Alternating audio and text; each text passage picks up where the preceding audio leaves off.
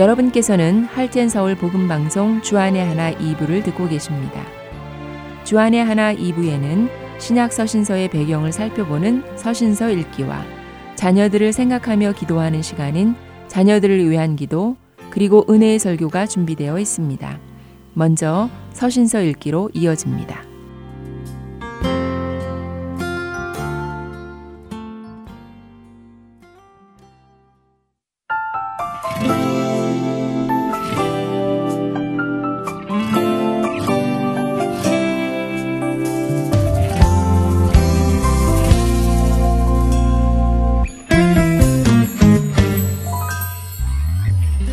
청취자 여러분 안녕하세요. 서신서 읽기의 김민석입니다.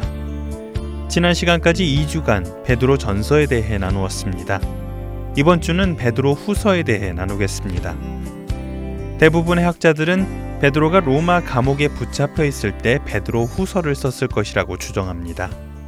베드로 전서가 로마 제국의 대대적인 박해를 염두에 두고 성도들을 위해 위로와 권면의 편지를 쓴 것이라면 베드로 후서는 예수님께서 다시 오실 것이 생각보다 늦어지고 있다고 생각하는 성도들의 염려와 교회 안에 거짓 교사들이 가르치는 거짓 교훈을 어떻게 대처할 것인가에 대한 내용을 담았습니다.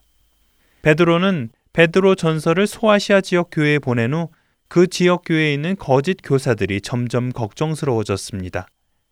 거짓 교사들의 잘못된 가르침과 부도덕한 생활 방식이 이 소아시아 지역에 있는 성도들에게 큰 문제를 일으킬 것을 알았지요. 그래서 베드로는 자신이 죽기 전에 쓰는 마지막 편지라고 생각하여 마지막 유언처럼 베드로 후서를 씁니다. 그리스도 안에 있는 성도들에게 그들이 함께하고 있는 거짓 교사와 이단들의 위험성에 대해 간곡히 경고하지요. 사실 이 베드로 후서는 이 편지를 받는 사람이 누구인지 확실하게 언급하지는 않습니다. 아마도 이 서신을 받는 사람이 자신처럼 위험에 빠질 수 있음을 염려하여 언급하지 않은 것 같은데요. 받는 사람이 누구인지 추론할 수 있는 부분을 찾아보면 베드로후서 1장 1절에서 보배로운 믿음을 우리와 같이 받은 자들이라는 것과 가장 큰 단서인 3장 1절의 말씀입니다. 베드로후서 3장 1절을 읽어 보겠습니다. 사랑하는 자들아, 내가 이제 이 둘째 편지를 너희에게 쓰노니 이 두 편지로 너희의 진실한 마음을 일깨워 생각나게 하여. 여기서 둘째 편지를 너희에게 쓴다는 말이 나옵니다. 베드로 전서 수신자가 누구였는지 떠올린다면 이 편지를 누구에게 쓰는 것인지 알 수 있겠지요. 맞습니다. 베드로 전서를 받아보던 본도와 갈라디아, 갑바도기아 그리고 아시아 지역에 흩어져 있는 유대인 그리스도인들과 이방인 그리스도인들에게 편지를 보내는 것입니다. 그러니까 박해를 피해 흩어진 그리스도인들을 향해 베드로는 또 한 번의 편지를 쓰는 것입니다. 베드로 후서가 쓰였을 당시인 1세기 후반 많은 학자들은 이 서신이 베드로가 순교하기 전인 주후 66년에서 67년 사이에 썼을 것이라고 합니다.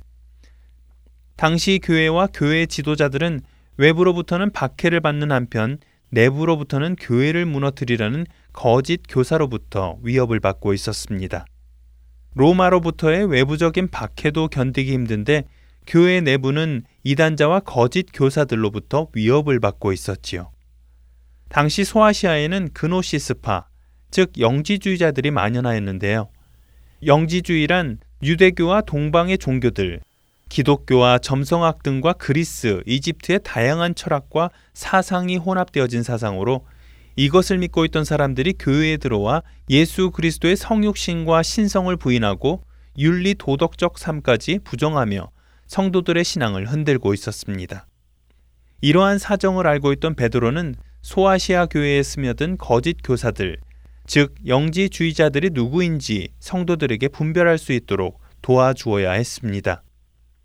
다른 서신들처럼 복음을 체계적으로 가르치지는 않지만 외부로는 박해를 받고 내부로는 거짓 교사가 난무한 교회 성도들에게 거짓 교사들을 분별하여 믿음을 확고히 지켜나갈 수 있도록 쓴 교훈적인 서신인 것이지요. 거짓 교사들의 사기를 꺾고 성도들에게 거짓 교사들의 교묘한 거짓에 대항하여 스스로를 지킬 수 있는 방법을 가르쳐 주려고 한 것입니다. 그래서 베드로 후서는 성경에서 거짓 교사들을 가장 생생하고 날카롭게 폭로하고 있습니다. 베드로는 거짓 교사들에 대해 어떤 특정한 거짓 종교나 사교, 체계를 구체적으로 밝히지는 않습니다. 하지만 거짓 교사들의 특징들을 자세히 묘사하면서 그들이 교회로 들어와 잘못된 믿음을 가르친다는 것을 확실히 하지요. 그들은 그리스도를 부인하고 성경을 비틀고 참 신앙을 논란거리로 삼고 예수 그리스도께서 다시 오신다는 것을 믿지 않고 사람들 앞에서 비웃고 있기에 이에 대해 베드로는 그들의 잘못된 가르침을 성도들에게 폭로하여 그들의 사악함을 보여주려고 한 것이지요.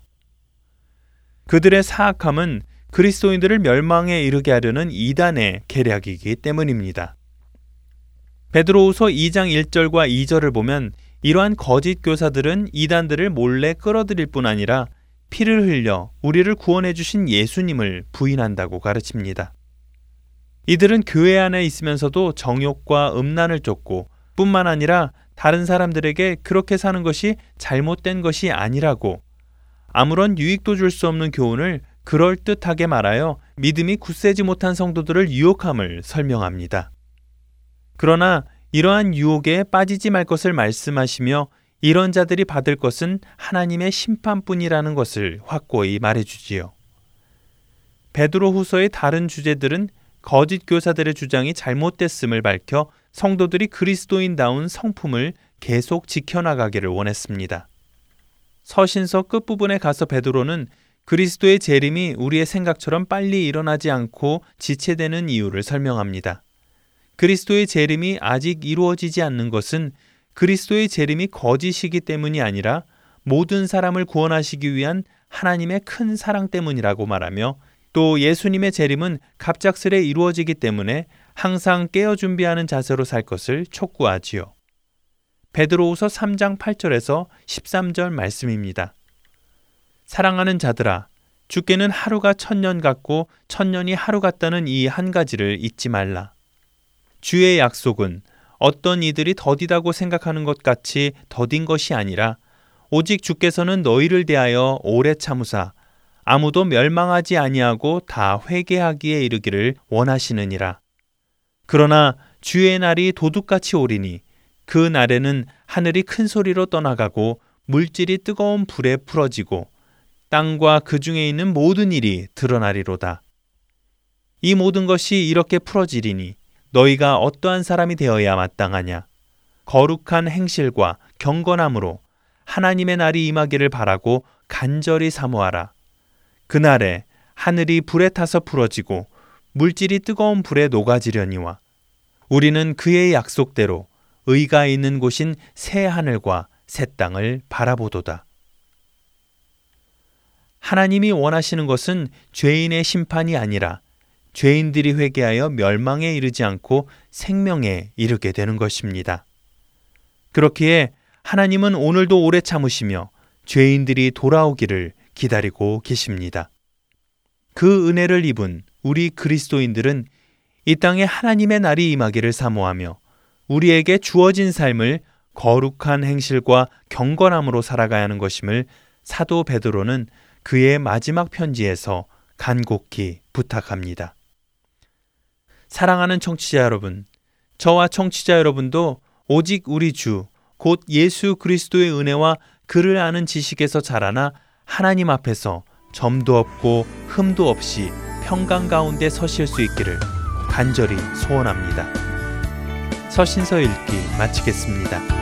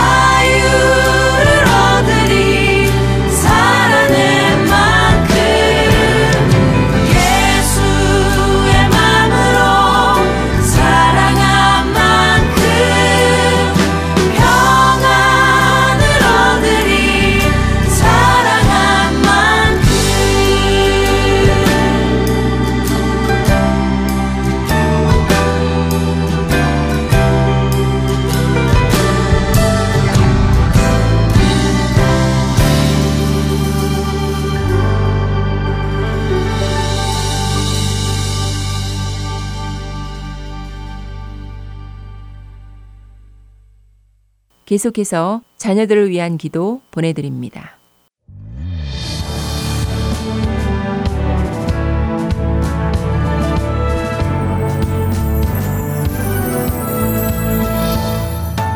애청자 여러분 안녕하세요. 자녀들을 위한 기도 시간의 데브라 조이입니다. 저는 얼마 전 이런 글을 읽었습니다. 예수님께서는 우리를 구원하시며 자유케 하여 주셨습니다. 주님은 우리에게 진리의 말씀을 가르치셨고 하나님의 나라를 선포하셨으며 수많은 기적과 놀라운 하나님의 능력을 행하시어 하나님의 나라를 보여주셨습니다. 그리고 우리를 죄와 죽음과 온갖 두려움에서부터 자유케 하시려고 십자가에 우리 대신 죽으시고 부활하셨습니다. 그리고 세상 끝날까지 우리와 함께 하십니다. 우리가 하나님을 섬기기를 구할 때 예수님의 완전한 진리가 우리를 자유케 하여 우리로 하나님이 원하시는 사람이 되게 합니다. 진정한 자유는 진리 안에 살아가며 예수 그리스도께 매여 있는 삶입니다. 라는 글이었습니다.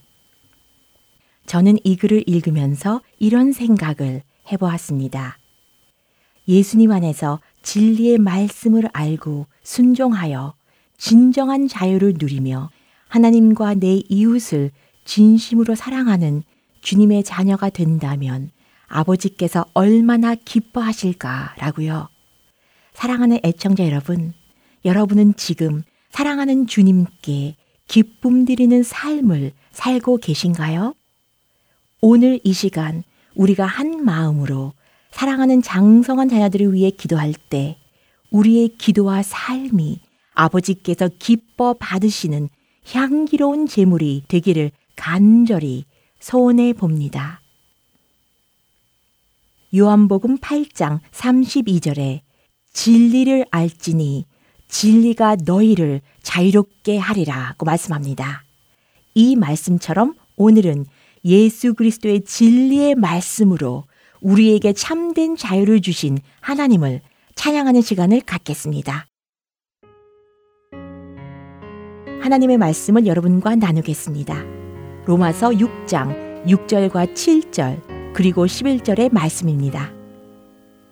우리가 알거니와 우리의 옛사람이 예수와 함께 십자가에 못 박힌 것은 죄의 몸이 죽어 다시는 우리가 죄에게 종로를 하지 아니하려 함이니 이는 죽은 자가 죄에서 벗어나 의롭다 하심을 얻었습니다. 이와 같이 너희도 너희 자신을 죄에 대하여는 죽은 자요 그리스도 예수 안에서 하나님께 대하여는 살아있는 자로 여길지어다. 이 시간에는 이 말씀을 생각하시면서 우리를 죄에서 자유케 하신 하나님을 찬양드리는 시간을 갖겠습니다.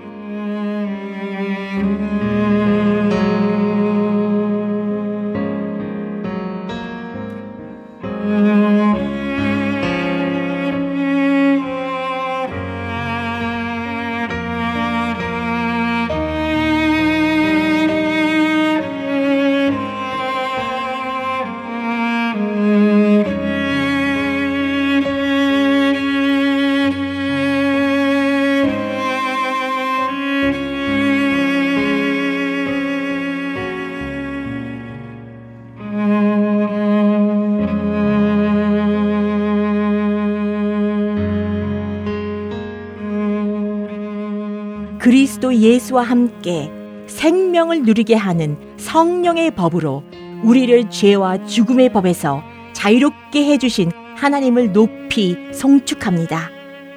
우리를 자녀 삼아 주시고 성령님을 통해 하나님을 나의 아버지라고 부르게 하시며 주님이 정하신 상속자로 축복해 주신 여호와를 경배합니다. 마음이 상한 자를 고치시고 포로된 자에게 자유를 주시며 우리에게 슬픔 대신 기쁨을 근심 대신 찬송을 주시는 하나님, 우리의 삶을 통해 주님의 영광을 나타낼 수 있도록 은혜 베풀어 주신 아버지를 마음을 다해 사랑합니다. 아멘. 이제 두 번째 단계로 고백의 시간을 갖겠습니다. 이 시간에는 성령님께서 깨닫게 해주시는 우리의 죄를 인정하고 주님 앞에 회개하는 시간을 갖겠습니다.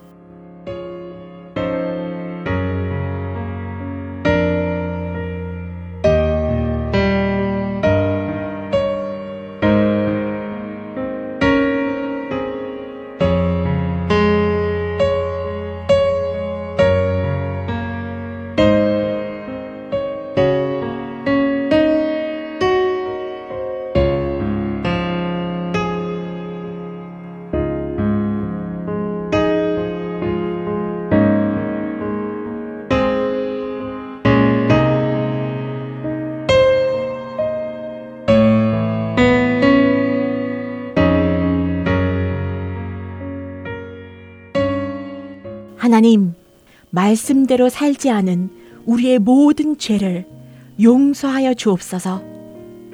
예수 그리스도의 보혈의 피로 의롭다 하심을 얻게 하신 아버지의 사랑을 기억하며 우리의 삶 속에서 하나님의 말씀을 온전히 순종하여 죄에서 해방된 의의 종으로 하나님과 다른 사람들을 진심으로 사랑하는 주님의 자녀로 살 수 있도록 은혜 베풀어 주옵소서.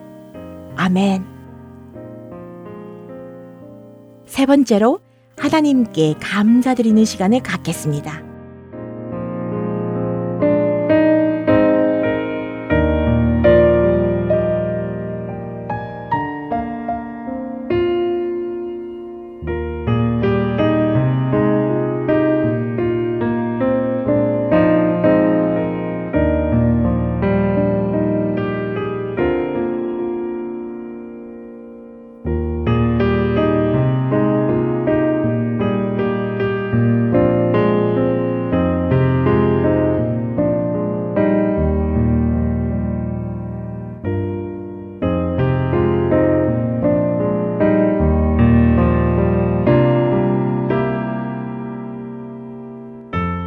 예수님을 믿는 믿음을 통해 담대함과 확신을 가지고 하나님께 나아갈 수 있게 은혜 베풀어 주심을 감사합니다.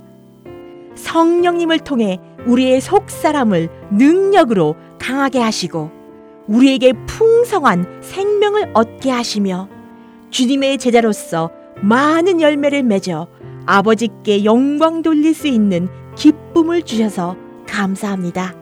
아멘. 이제 중보기도의 시간입니다.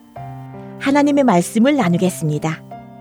갈라디아서 5장 22절에서 23절까지 말씀입니다. 오직 성령의 열매는 사랑과 희락과 화평과 오래 참음과 자비와 양선과 충성과 온유와 절제니 이 같은 것을 금지할 법이 없느니라. 오늘은 이 말씀을 생각하시면서 우리 자녀들 안에 성령의 열매들이 맺히도록 기도하는 시간을 갖겠습니다. 특별히 오늘은 어린 자녀들 뿐 아니라 장성한 자녀들을 위한 기도도 함께 하기를 원합니다. 기도하시겠습니다.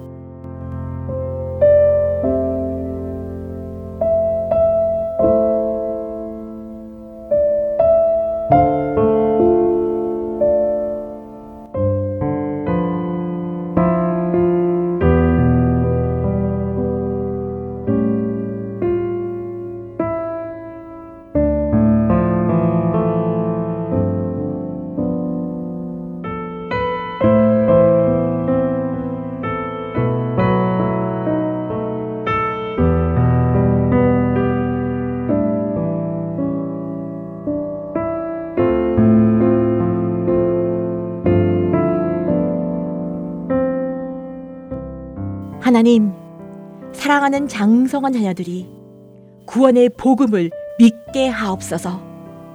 하나님이 그들의 삶의 비전과 목적이 되어 주시며 그들이 아버지를 뜨겁게 사랑하고 경외하며 주님이 원하시는 뜻과 부르심에 순종하여 자신의 생을 헌신하는 충성스러운 마음을 가지게 하옵소서. 주님께서 인도하시는 미래를 볼 수 있는 통찰력을 주시어 폭넓은 지식과 지혜와 열정으로 미래를 개척하며 직장에서 정직함과 성실함으로 맡은 일에 최선을 다하여 완수하는 인생을 살아가게 하옵소서. 주님, 우리 자녀들이 청년 시기에 열심히 주님의 말씀을 배우고 깨어 기도하며 성실로 씨앗을 뿌리고 중년 시기에 많은 결실을 맺음으로 하나님께 영광 돌리는 헌신된 삶을 살도록 축복하여 주옵소서.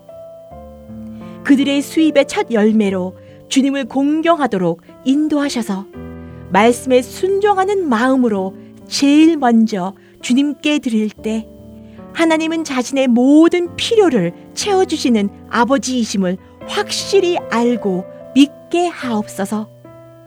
그들이 물질의 쓰임을 바로 알아 하나님께 드림과 이웃에게 나눔으로 주님의 선한 일을 위해 사는 참다운 축복된 삶이 되게 하여 주옵소서. 그들을 위해 주님이 준비시킨 배필을 만날 때에 알아볼 수 있는 분별력을 주시어서 하나님이 짝 키워주신 사람을 만나게 하시며 그들의 삶 속에 신실한 부부관계와 가정을 이룰 수 있도록 축복하여 주옵소서. 그들이 함께 인생을 나누는 동안 지혜롭게 서로를 알아가며 사랑 가운데 이해하고 용납하며 말씀으로 서로를 세워갈 때 주님의 가정을 이루어 그 안에서 자녀들이 자라가며 믿음을 유산으로 이어가는 귀한 열매 맺는 복된 가정을 이루게 하옵소서. 하나님, 우리 자녀들에게 진리의 말씀을 주사 주님의 능력 안에서 복음의 비밀을 담대히 알리게 하시고 그들의 거룩한 삶을 통해 주님의 이름이 온 천하에 전파되게 하옵소서. 예수님의 이름으로 간절히 기도합니다. 아멘. Moms in Prayer International Ministry에서는 기도하는 엄마들을 위한 컨퍼런스를 준비했습니다. 오는 9월 7일 금요일부터 9월 8일 토요일까지 아리조나 템피시에 위치한 First Baptist Church에서 흔들리지 않는 믿음이라는 주제로 열리는 이 컨퍼런스에 자녀들을 위해 기도하시는 한국인 어머니들을 초대합니다. 우리와 우리의 자녀들이 힘든 세상 속에서 흔들리지 않는 믿음을 가지고 살아갈 수 있도록 인도해 줄 이번 컨퍼런스를 통해 놀라운 하나님의 은혜가 임하실 것을 확신합니다.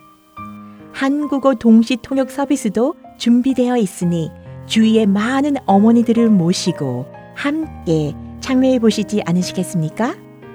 자세한 사항은 602-561-2778이나 이메일 pray for your kids at gmail.com p r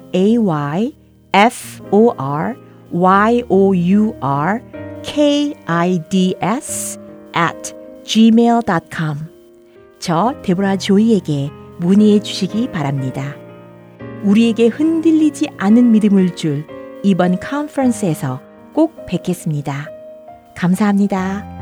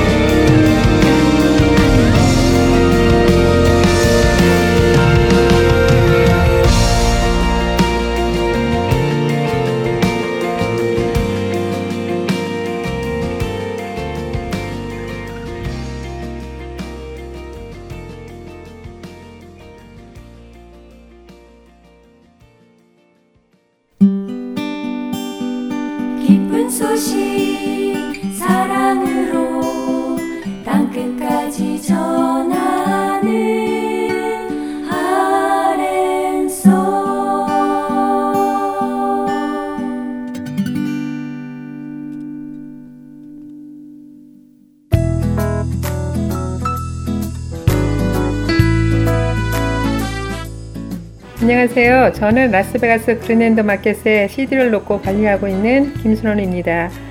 매주 여러분들이 CD를 가져가고 있어요. 참으로 감사함으로 봉사하고 있습니다. 안녕하세요.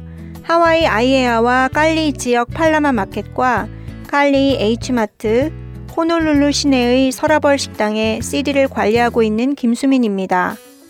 하나님의 인도 아래 이렇게 복음방송 CD를 듣고 전하게 되어 너무 감사합니다.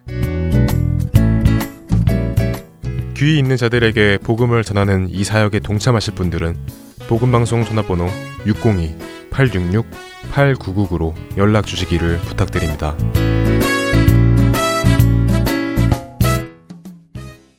은혜의 설교 말씀으로 이어드립니다. 오늘 설교 말씀은 노스캐롤라이나 그린스보로 한인 장로교회 한일철 목사님께서 누가복음 18장 1절에서 8절의 본문으로 기도 응답의 비유 라는 제목의 말씀 전해 주십니다. 은혜의 시간 되시길 바랍니다.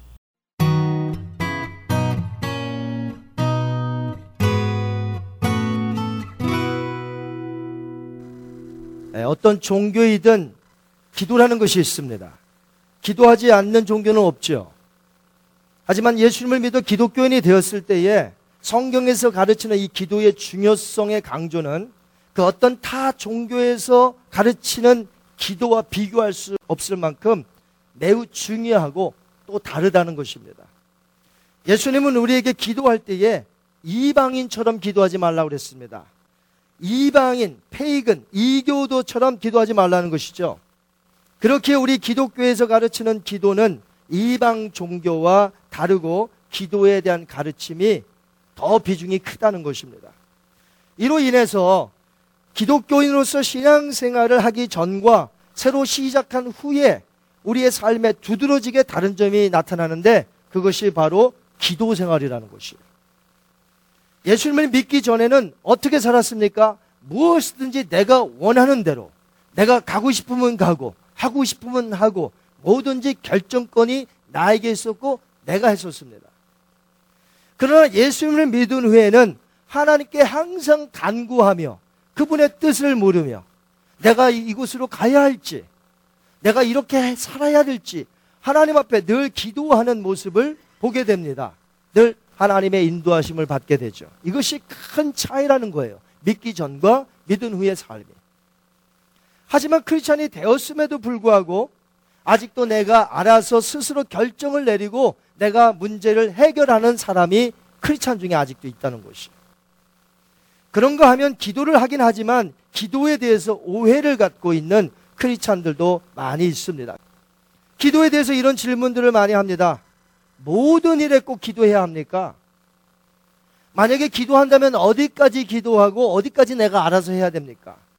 기도해도 하나님께서 매번 응답하지 않는 것 같은데 그래도 기도해야 합니까? 오늘 비유가 바로 그런 기도에 대한 궁금증을 풀어주는 비유가 됩니다. 특별히 벗의 떡 간청의 비유라고 말하기도 하고요. 어떤 사람들은 한밤중에 찾아온 친구의 비유라고 말하기도 합니다. The parable of the friend and midnight. 오늘의 비유가 기도에 대한 비유라는 것에는 모두들 해석을 같이 해요. 그러나 이 비유의 초점을 누구에게 맞출 것인가 하는 데는 의견이 둘로 나눠집니다. 즉, 끈질기게 요청하며 요구하는 사람에게 그 포커스를 맞출 것인가? 아니면 요구하는 대로 주시기를 즐겨 하시는 하나님께 그 초점을 맞출 것인가? 여기는 해석이 조금씩 다릅니다. 만약에 비유 해석을 끈질기게 기도하는 초점에 맞춘다면 기도의 응답을 받기 위해서 우리는 끈질기게 계속해서 기도해야 합니다. 라고 강조해야 될 것이에요. 반면에 요청하는 자에게 기꺼이 주시기를 즐겨 하시는 하나님에게 그 초점을 맞춘다면 우리는 그 하나님이 어떤 분이신가에 더 강조점을 둘 것입니다. 저는 이 비유의 전후 문맥을 여러분에게 설교하고 제 자신에게 적용하기 위해서 수도 없이 읽고 또 묵상하였습니다. 예수님께서 이 비유를 우리에게 주신 의도가 무엇일까? 우리 예수님께서 이 비유를 하신 목적이 무엇일까? 이 비유에 대해서 설교하려고 할 때에 여기에 강조점을 두려고 해요. 어디다 두려고 하냐면 그것은 끈질기게 간청하여 기도의 응답을 얻어내는 사람에게 맞추기보다는 우리의 간구를 들어줄 수밖에 없으신 하나님의 성품에 대해서 초점을 맞추려고 합니다.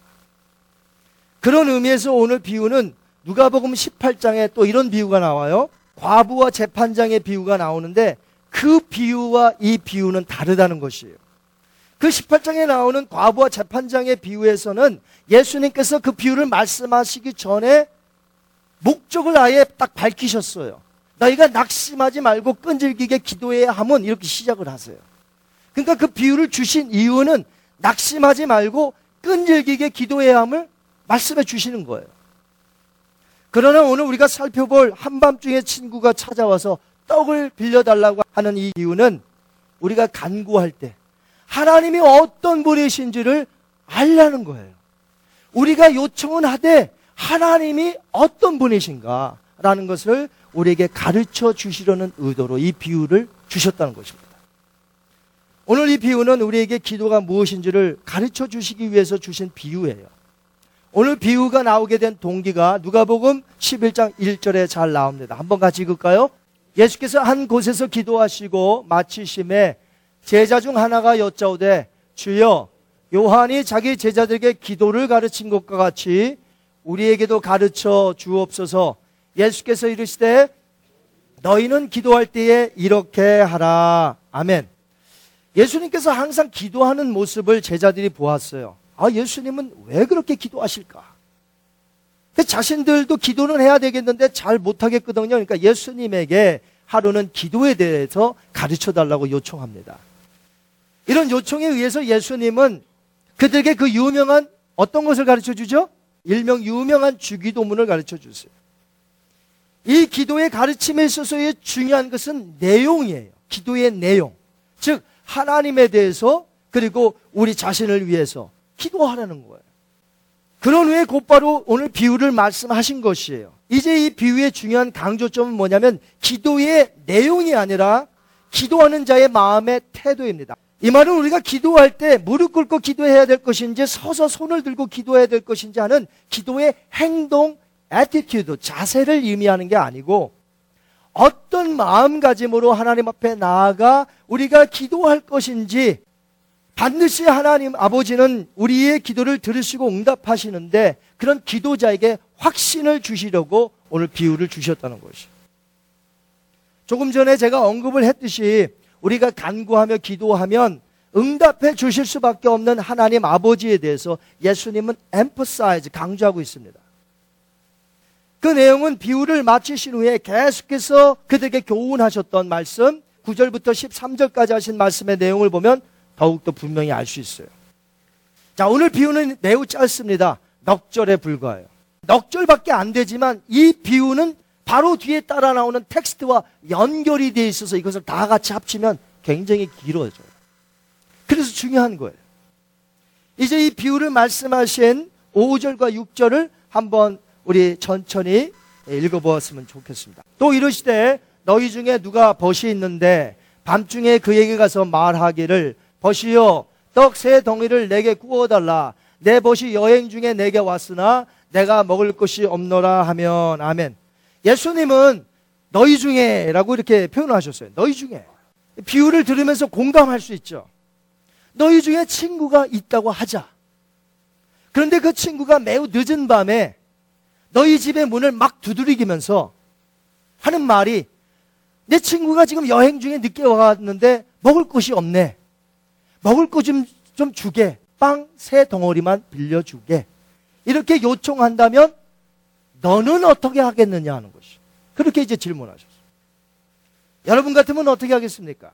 자, 모두 자고 있는 한밤중에요. 우리 자정, 밤 12시, 새벽 1시에 친구가 막 초인종을 누릅니다. 아, 자고 있는데. 빵을 빌리러 왔다는 거예요. 여러분 어떻게 하시겠어요? 너무나 황당해서 아마 아무 말도 나오지 않을 거예요. 입이 떡 벌어졌어요. 이 밤중에 빵을 빌리러 왔어요. 뭐 이런 친구가 다 있어. 아무리 친해도 그렇지. 저걸 내가 친구라고 두었으니. 아마 당황해하며 그때에는 줄 거예요, 빵을. 그러나 이제부터 거리를 두어야 되겠다.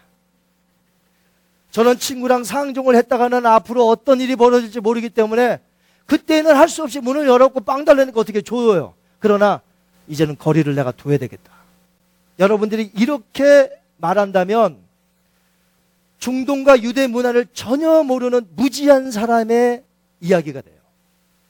그래서 성경의 백그라운드를 모르면 딴소리 하는 거예요. 이상한 소리 하게 돼 있다 이거죠. 이스라엘 땅은 낮과 밤의 기온 차이가 매우 심합니다. 낮에는 너무 더워서 여행객들이 여행을 잘 하지 않아요. 그러니까 주로 언제 하냐면 이른 아침이나 아니면 서늘한 저녁에 많이 다니곤 합니다. 근데 어떤 사람이 저녁에 주로 이렇게 서늘할 때 다니는데 그 다음 마을이 곧바로 왔으면 좋겠는데 이 마을까지 가는 거리가 긴 거예요, 갑자기.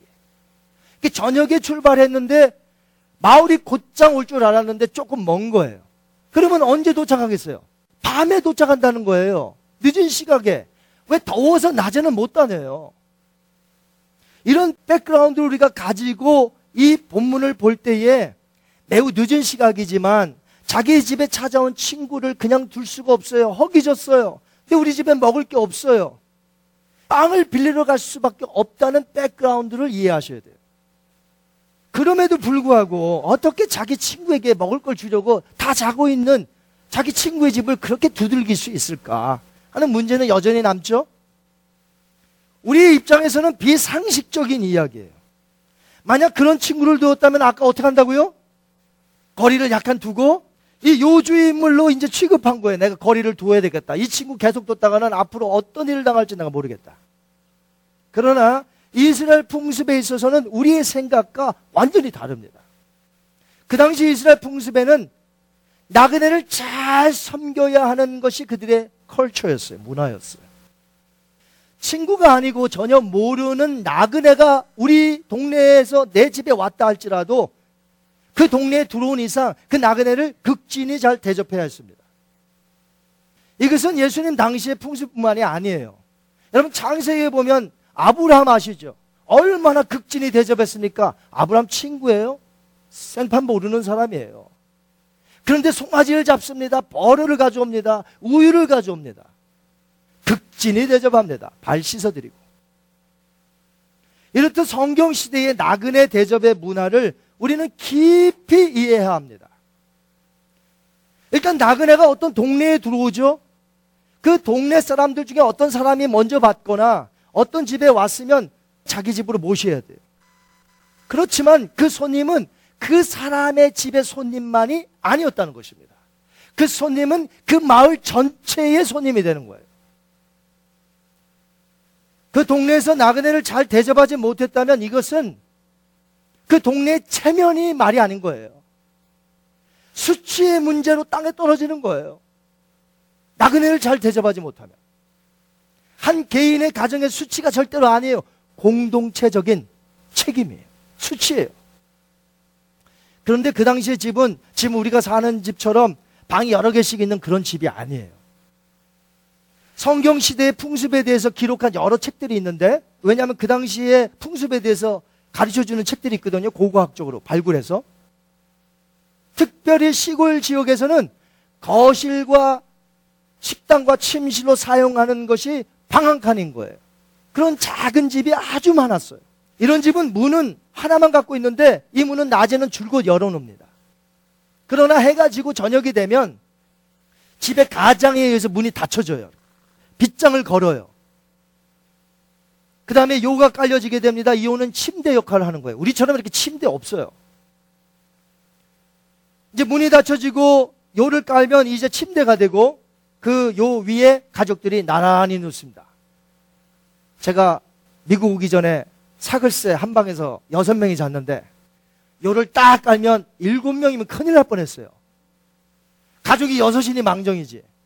그 제가 이 심정을 알아요. 방 한 칸에 애들하고 요 딱 깔고 자면 그냥 끝이에요. 이렇게 자고 있는데 밤중에 일어나서 필요한 물건을 찾는다는 것, 불을 켜야죠. 보시럭거리면 애들 다 깨죠. 매우 어려운 일입니다. 예수님의 비유를 계속해서 들어보면 성경 풍습에 대해 그대로 그 집안의 구조를 기록한 것을 느낄 수 있어요. 예수님의 말씀에. 한번 볼까요? 7절 말씀. 그가 안에서 대답하여 이르되 나를 괴롭게 하지 말라. 문이 이미 닫혔고 아이들이 나와 함께 침실에 누웠으니 일어나 내게 줄 수가 없노라 하겠느냐. 요 깔고 다 같이 누운 거예요. 방 하나에. 지금 예수님의 말씀하신 거예요. 오늘날처럼 각자의 방에서는 자녀들이 자면 문을 닫아주잖아요. 그 누가 초인종을 눌렀다 해도 아버지는 몰래 일어나서 아이들이 안 깨게 밖에 나가서 문 열어줄 수 있지 않겠습니까? 오늘날은 그래요. 그 당시에는 그게 불가능한 일이에요. 그야말로 그때는 가족이 다 같이 깨어서 일어나야 할 판이에요. 그런 것이 집안 구조예요. 그 당시에. 그런데 예수님께서 하신 말씀을 여러분 잘 들으시기 바랍니다. 나를 괴롭게 하지 말라. 문이 이미 닫혔고 아이들이 나와 함께 침실에 누웠으니 일어나 내게 줄 수가 없다라고 하셨어요, 오늘? 아니면 내게 줄 수가 없노라. 그가 그런 식으로 말했겠느냐? 어떤 거예요? 전자의 후자예요? 후자예요. 공동의 책임이 있는데 잔다 하여 모른 척 하겠느냐, 너 같으면? 이 손님의 일이 그의 일이 아니고 나의 일도 되는데 잔다 하여 안 주겠느냐 하는 것이에요. 그럼 예수님의 질문에 제자들의 답변이 무엇이라고 했을 것 같아요? 한번 따라 하십니다. 당연히 빵을 주지요. 예수님 당연히 빵을 주지요. 그 당연한 말씀을 왜 질문하세요? 이제 이 비유의 마지막 8절에서 예수님이 무엇이라 했는지 한번 보겠습니다. 내가 너에게 말하노니 비록 벗됨으로 인하여는 일어나서 주지 아니할지라도 그 간청함을 인하여 일어나 그 요구대로 주리라. 아멘. 그 당시에 문화로 보자면 친구였기 때문에 준 것이 아니라는 것이에요. 친구가 아니더라도 줘요. 친구였기 때문에 준 게 아니라 친구가 아니더라도 주게 돼 있어요. 한 동네만 같이 산다면 친구의 신분을 떠나서 나그네가 그렇게 밤늦게 와서 먹을 것이 필요하다는데 내가 비록 잔다고 할지라도 애들이랑 일어나 빵을 주는 건 당연하다는 것이에요. 그렇다면 예수님께서 이 비유에서 제자들에게 가르치고자 하는 것이 무엇이에요? 우리의 간구를 하나님께서 들어주실 수밖에 없다는 것이에요. 죄악에서 우리를 건져주셨잖아요. 그 아들을 십자가에서 못 박히게 한 게 누구예요? 아버지예요. 우리를 위해서. 나를 살리시고자. 나를 사랑하셔서. 그렇기 때문에 이 세상을 살아가는 우리는 이제 이 세상의 삶이 단지 우리들의 문제가 아니라는 것이에요. 이 문제는 아버지의 문제이기도 한 거예요. 우리들의 문제는 하나님과 연결되어 있어요. 왜냐하면 하나님과의 언약 관계 속에 있기 때문에 그래요. 우리가 누굽니까? 하나님의 자녀인 줄 믿습니다. 예수님이 이 땅에 오셔서 가르치셨던 그 가르침 속에 아주 매우 중요한 것이 있어요. 그것은 하나님을 아버지라 부르는 관계를 계속해서 가르치셨던 거예요. 누구든지 하나님 아버지가 보내신 그의 아들을 믿으면 멸망치 않고 영생을 주신다고 약속하셨어요. 이것이 성경 전반에 걸친 하나님의 약속이에요. 그리고 내가 너를 지켜준다는 거에 보호해 주겠노라. 하나님 아버지의 거룩하신 이름을 걸고 하신 언약이에요. 그 언약 아래로 우리가 들어갔어요. 하나님을 이제 아버지라 불러요. 하나님의 자녀가 되었다는 것이죠. 영접하는 자, 곧 그 이름을 믿는 자들에게는 하나님의 자녀가 되는 권세를 주셨으니 아멘. 예수님께서 이 땅에 오셔서 아버지란 단어를 얼마나 많이 자주 사용한지 여러분 아십니까? 사복음서 저자들이 예수님께서 아버지란 단어를 얼마나 기록을 했는지 사복음서에 250번 기록했습니다. 물론 사복음서에서는 같은 사건을 중복하여 기록한 것이 있죠. 하지만 거의 모든 가르침 속에서 하나님의 아버지라 말씀하셔서 언약 안에서 맺어진 부자지간을 강조하신 거예요. 부자지간. 사복음서에서 특별히 아버지란 단어를 많이 사용한 저자가 있어요. 사복음서 중에서. 요한이에요. 요한복음에서만 무려 150번을 사용했어요. 예수님은 하나님을 그분의 아버지로 항상 말씀하셨어요. 내 아버지, 너희의 아버지. 중요하게 가르치셨어요. 즉 가족의 언약 관계를 말씀하신 거예요. 언약 안에 있는 아버지와 자녀의 관계에서 이제 더 이상 우리의 문제는 단지 우리의 문제로 끝나지 않는다는 것이에요. 여러분 이 세상에서 여러분이 자녀를 낳았는데 자녀를 낳은 것으로 끝나요? 자녀 낳았으니까 다 끝난 거예요. 90세, 100세 노인이 70세 아들 보고 갈 때 차 조심하라는 거예요. 성장하면서 생기는 자녀들의 문제가 얼마나 많이 있습니까? 사춘기도 지납니다. 그러면 그 자녀의 문제가 자녀의 문제로만 남던가요? 아니요. 그 자녀의 문제가 아버지의 문제예요. 엄마의 문제예요. 딸을 시집만 보내면 부모님으로서 마음의 짐을 아마 덜 것이에요. 다 될까요? 어느 날 갑자기 소식도 없이 여행용 가방 끌고 오면 가슴이 덜컥 내려앉습니다. 왜요? 쫓겨났을까봐. 시집만 보면 다 된 겁니까? 결혼하면 애를 낳을까? 뭐 걱정이 끝도 없어요. 죽는 순간까지. 자녀의 문제가 내 문제란 말이에요.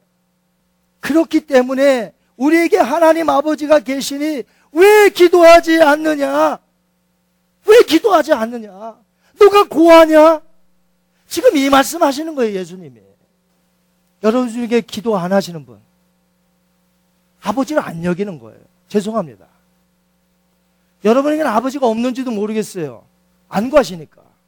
간구하면 들어줄 수밖에 없는 하나님은 우리와의 언약 관계 속에 있는 우리의 아버지, 나의 아버지라는 것이. 그래서 이 비유가 끝난 8절 다음에 9절부터 보시면 예수님께서 이 비유를 더 이해하기 쉽도록 하나님을 아버지로 부각시키면서 이 비유를 스토리를 끝냈습니다. 예수님은 세상 아버지와 하늘 아버지를 대조하고 계세요. 세상의 아버지 중에는 좋은 아버지도 있지만 악한 아버지가 얼마나 많습니까? 요즘 애들 보고 한국에서 아버지 그리라면 동그라미만 그려놓고 눈, 코, 입 안 그린대요. 봤어야 아버지를 그리지. 악한 자죠, 아버지로서.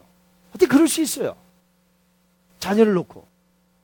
11절, 12절을 한번 보시기 바랍니다. 너희 중에 아버지 된 자로서 누가 아들이 생선을 달라 하는데 생선 대신에 뱀을 주며 알을 달라 하는데 전가를 주겠느냐. 아멘. 마태복음 7장 9절에는 같은 병행 구절이 나오는데 거기 보면 너희 중에 아들이 떡을 달라 하면 무엇을 주는 아비가 있겠느냐? 거기 뭐가 나와요? 돌. 떡을 달라는데 돌을 줄 자가 있느냐? 이 말이에요. 여러분, 빵과 돌, 생선과 뱀, 알과 전갈. 전부 한 쌍으로 되어 있어요. 모두 비슷해 보이는 것들이에요. 정갈이 꼬리를 이렇게 구부리면 계란같이 생겼어요. 그 당시 빵은 한 손으로 움켜잡을 수 있는 돌 크기예요. 그래서 빵을 비슷한 돌로 대조한 것이에요. 이 세상에 어떤 아버지가 자녀에게 빵이 아닌 돌을 주며 생선이 아닌 뱀을 주며 알이 아닌 전갈을 줘서 먹게 하겠습니까? 그런 아버지는 이 세상에 없어요. 여러분은 자녀를 키우시면서 어떻게 하셨습니까? 제가 1992년도에 이제 목사가 되고 나서 얼마 있다가 개척교회를 시작했는데 먹을 것이 없었어요. 그때 굉장히 가난했어요. 개척교회를 했으니 당장에 먹을 것이 없습니다. 그래도 내 자녀한테는 좋은 것을 줬어요. 우리는 때로는 먹지 못하고 끼니를 굶은 적도 있습니다. 그러나 자녀한테는 좋은 것을 줬다 이거죠. 그것이 부모의 마음 아닙니까? 예전에 시골에서 그런 일이 있었다지요. 어머니와 아들이 있는데 먹을 것이 정말 없어요. 그나마 있는 거 다 긁어서 이제는 없다 없다. 감자 하나 남았나? 삶아서 주는데 아들이 엄마는 왜 안 먹냐고 합니다. 엄마는 배불러 많이 먹었어 너 안 볼 때. 갑자기 엄마 뱃속에서 꼬르륵 소리가 납니다. 애 앞에서. 움켜쥐고는 마당으로 나갑니다. 자녀에게 먹지도 못할 돌과 전갈을 주고 뱀을 주는 그런 부모는 이 세상에 없습니다. 아무리 악해도. 그래서 13절을 마저 보시기 바랍니다. 너희가 악한지라도 좋은 것을 자식에게 줄줄 알거든 하물며 너희 하늘 아버지께서 구하는 자에게 성령을 주시지 않겠느냐. 아멘. 이 세상에 있는 아버지와 하늘에 계신 아버지를 대조하고 있어요. 악한 부모라도 자식만큼은 좋은 것을 줄줄 알거든. 하물며 하늘에 계신 그 전능자 너의 아버지 나의 아버지가 우리가 간구할 때에 좋은 것을 주시지 않겠느냐? 우리는 하늘에 계신 아버지에 대해서 많은 오해를 하는 것 같습니다. 마치 우리의 일 같은 것은 관심도 없는 분으로 착각합니다. 하나님 너희들 억지로 그냥 때 한 번 쓰면 좀 많은 거 하나 주시고 그런 분으로 오해해요. 마귀가 그래요. 너 아버지한테 구해봐라 주시나. 마켓 가면에서 벌렁 들어놓아갖고 온갖 때를 쓰면 부모가 챙입해갖고 하나 주는 부모가 있어요. 하나님은 그렇게 여겨요. 정말 그럴까요? 여러분 정말 그렇게 생각하십니까? 하나님에 대해서? 여러분은 바울이 했던 이 말씀 기억하십니까? 로마서 8장 32절에 자기 아들을 아끼지 아니하시 우리 모든 사람을 위하여 내어 주시니가 모든 것을 은사로 주지 아니하겠느냐? 하나님 아버지는 그의 독생자 아들까지 우리 위해서 다 내어 주신 분이십니다.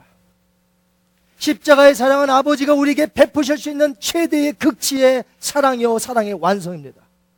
그 아들까지 내어 주신 이가 십자가에서 갈기갈기 찢어주시는 그 아들까지 내어주시니까 우리에게 주고 싶지 않아갖고 구두쇠 모양 안 주신다고 누가 그래요? 어떤 자들에게 미혹을 당한 겁니까? 마귀 원수에게 미혹을 당하신 겁니까? 우리 아버지는 구두쇠 같은 분이라 구해봐도 안 줘. 떼써야 요만큼 하나 줄까 말까? 예수님도 똑같은 말씀하고 계세요. 하물며 너의 하늘에 계신 아 구하는 자에게 좋은 것을 주시지 않겠느냐? 오늘 비유를 가운데 두고 전후 문맥 텍스트를 자세히 보시면 앞부분은 주기도문에서 아버지를 나타내고 뒷부분은 하늘의 아버지와 이 땅의 아버지를 대조하여 아버지를 부상시킵니다. 그렇기 때문에 하나님 아버지께 간구하면 그분은 들으시고 당연히 그 자녀들에게 응답해 주실 것이라는 사실을 가르쳐 주시는 비유가 오늘 비유예요. 그래서 이 비유는 간청하고 계속해서 끈질기게 기도해야만 들어주시겠다는 그런 강조점을 둔 비유가 아니라는 것이죠. 오히려 우리의 간구를 들어줄 수밖에 없으신 내 문제가 아버지의 문제이기 때문에 그 아버지와의 관계를 강조하시고 물론 8절에 이런 말을 보시고 여러분은 또 이렇게 생각하실 겁니다. 간청이라는 단어가 나요. 간청. 네, 헬라어 아나데이아라는 이 간청이란 뜻이 하나만 뜻이 담긴 게 아니에요, 이 단어가. 어떻게 해서 다 달라요. 첫 번째는 끈덕짐. 계속해서 간 것. 끈덕짐. 두 번째 이 아나데이아라는 단어는 뻔뻔스러움이라는 단어가 들어가 있어요. 뻔뻔스러움. 세 번째는 부끄러움을 모르는 이란 단어가 들어가 있어요. NIV 영어 성경에는 boldness라고 됐어요. boldness. man's boldness. 이게 무슨 뜻입니까? 내가 친구로 인하여는 안 줄지라도 그 사람의 담대함을 인하여 주리라. 이렇게 돼 있어요. New English Bible에서는 very shamelessness. 그 요청의 부끄러움을 모름 때문에 내가 주노라. 이렇게 돼 있어요. 저는 간청이라는 번역된 ἀναίδεια가 이 헬라어가 오늘 본문에서는 간청이란 단어보다 뻔뻔스러움, 부끄러움을 전혀 모르는 이렇게 번역이 돼요. 즉 예수님께서 말씀하시고자 하는 것을 직역하면 이래요. 내가 친구로 인하여는 빵을 주지 않아도 그가 부끄러움 없이 담대하게 요청하는 것 때문에 내가 준다. 그러므로 오늘의 비유는 우리의 끈덕진 기도의 요청으로 인해서 기도의 응답이 주어지는 게 아니에요. 그분이 우리와 공동체적인 삶을 살 수밖에 없는 아버지이시기 때문에 자녀인 너희는 당연히 아버지에게 담대하게 심지어는 뻔뻔스럽게 그럴 정도로 요청하라는 거예요. 왜? 그분이 너의 아버지가 아니시더냐? 자녀인데 어떠냐는 거예요. 자녀인데 그 부모에게 가서 좀 어떠냐는 거예요. 사랑하는 성도 여러분, 오늘 말씀을 맺습니다.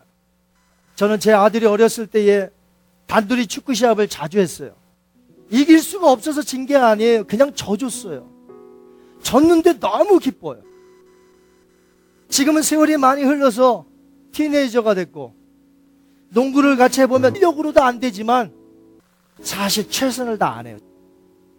저 아이가 나를 이기는 걸 보고 싶어서.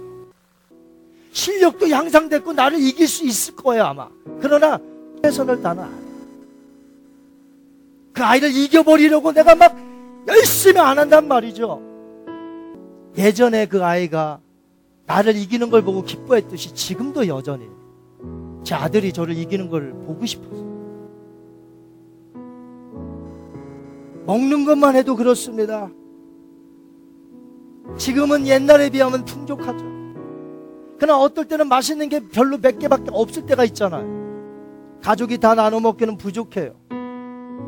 그러면 저는 역시 안 먹습니다. 자녀를 다 줍니다. 죄성을 가진 육신의 아버지인 저 같은 사람도 이렇게 자녀에게 해주는데 왜 우리는 하나님 아버지에 대해서 그렇게 오해를 하십니까? 세상에 그렇게 구두쇠 같은 분이 없어요? 나에게 주기 싫어하는 아주 작정하신 분 같습니까? 하나님 아버지가? 왜 아버지 앞에서 그렇게 체면을 내세웁니까? 아버지 앞에서 좀 부끄럼 없이 아버지 나 이거 필요해요. 아버지 앞에 왜 그렇게 체면을 세우십니까? 여러분이 무엇이라고? 구하면 주실 수밖에 없는 언약의 아버지. 내가 가지고 있는 문제를 나만 아파하는 게 아니라 나를 같이 아파하는 아버지 하나.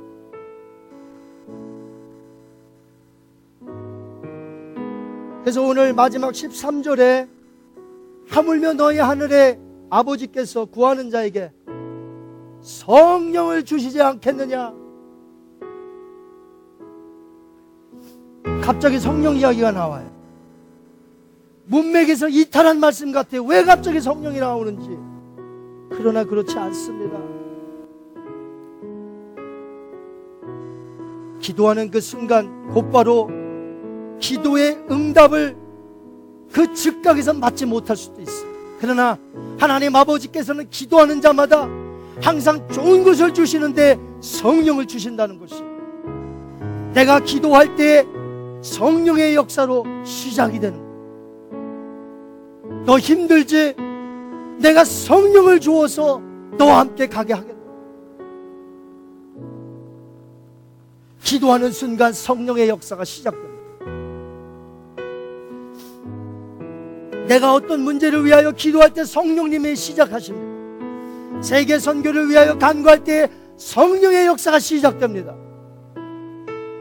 믿지 않는 가족과 이웃을 위하여 기도할 때에 성령의 역사가 시작됩니다. 나를 감동시키고 그분을 감동시킬 것입니다.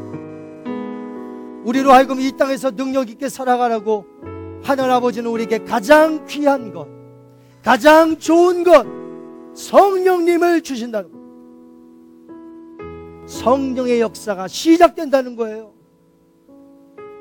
우리에게는 이미 성령님이 계시니까 너가 나에게 기도할 때 그 성령의 능력이 시작되게 하겠노라. 그래서 어떤 것이든지 이기게 하고 내가 너와 함께 하리라.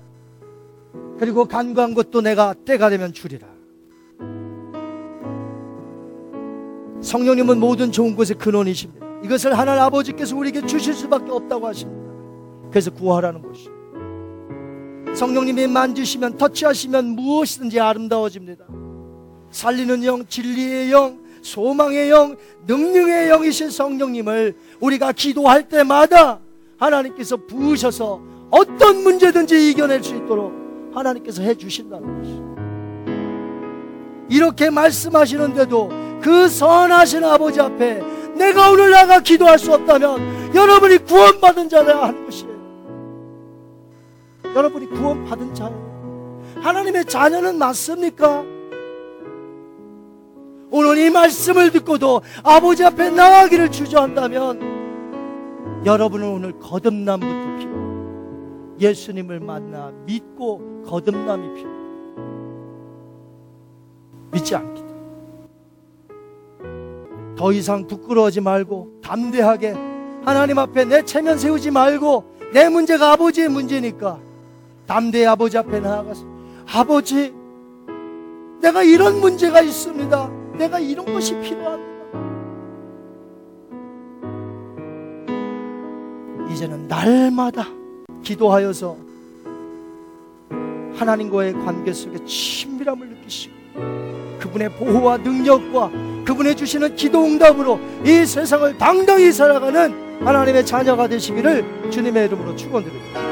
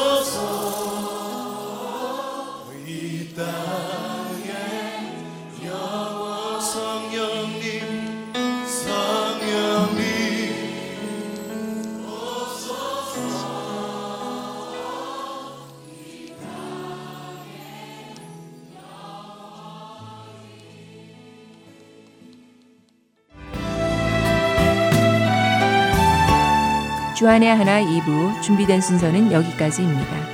함께 해주신 여러분께 감사드립니다. 다음 시간에 뵙겠습니다. 안녕히 계세요.